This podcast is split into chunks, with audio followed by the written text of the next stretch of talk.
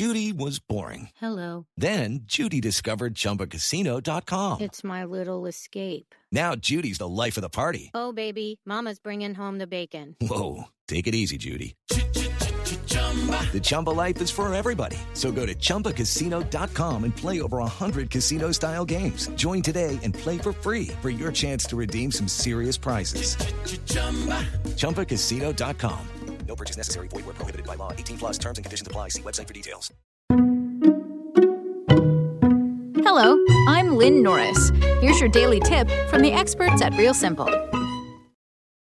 What's the difference between dandruff and dry scalp? By Hannah Hong. People often use dry scalp and dandruff interchangeably because they have the same symptoms. However, they are two different conditions that have different treatment plans. To get to the root, heh, of the issue, it's important to know how to identify the two so you can properly diagnose and treat your condition. Dry scalp isn't a medical diagnosis. It's a common condition triggered by everything from excessive washing to harsh hair care products. In some cases, it could also signify an underlying medical condition, such as psoriasis, contact dermatitis, eczema, or sunburn. The irritation will produce the same symptoms as your classic dandruff, i.e., itching and flaking, but it's important to note that a dry scalp is caused by the scalp's inability to produce enough sebum and natural oils.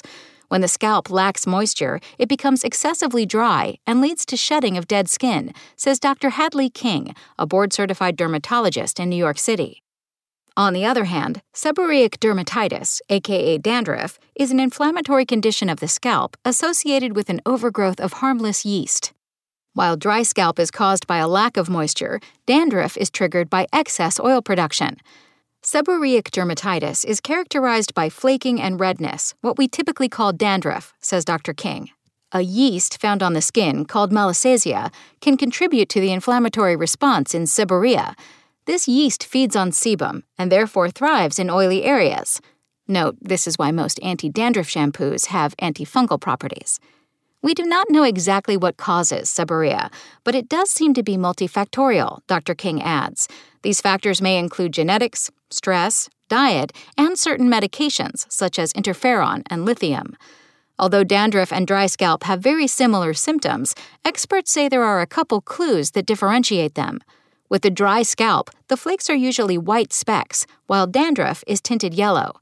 Dandruff also has an abnormally accelerated renewal of scalp skin cells that fall off as scales and clusters, says Antonella Tosti, MD, board certified dermatologist and medical advisor for KEEPS. In other words, the excess oil causes microscopic dead skin cells to stick together in clumps. On the other hand, flakes produced by a dry scalp are smaller and fall down like tiny dust particles. To treat dryness, gentle products and soothing ingredients are key, which is why a medicated dandruff shampoo, the opposite of soothing and gentle, will only make it worse. What's more, the frequency of washing can also aggravate the issue. That's why it's so important to wash sparingly and only with hydrating hair care products. Stay away from shampoos with detergents, especially the two most common ones ammonium lauryl sulfate and ammonium laureth sulfate. Instead, opt for formulas infused with hydrating ingredients like hyaluronic acid. In addition to shampoo, a weekly scalp mask, hot oil, or conditioning treatment can also help. If you use a lot of hairstyling products, it might be worth ruling them out for contact dermatitis. Some chemicals found in styling gels, sprays, and creams can be irritating, so try patch testing them on your skin before applying them all over your scalp.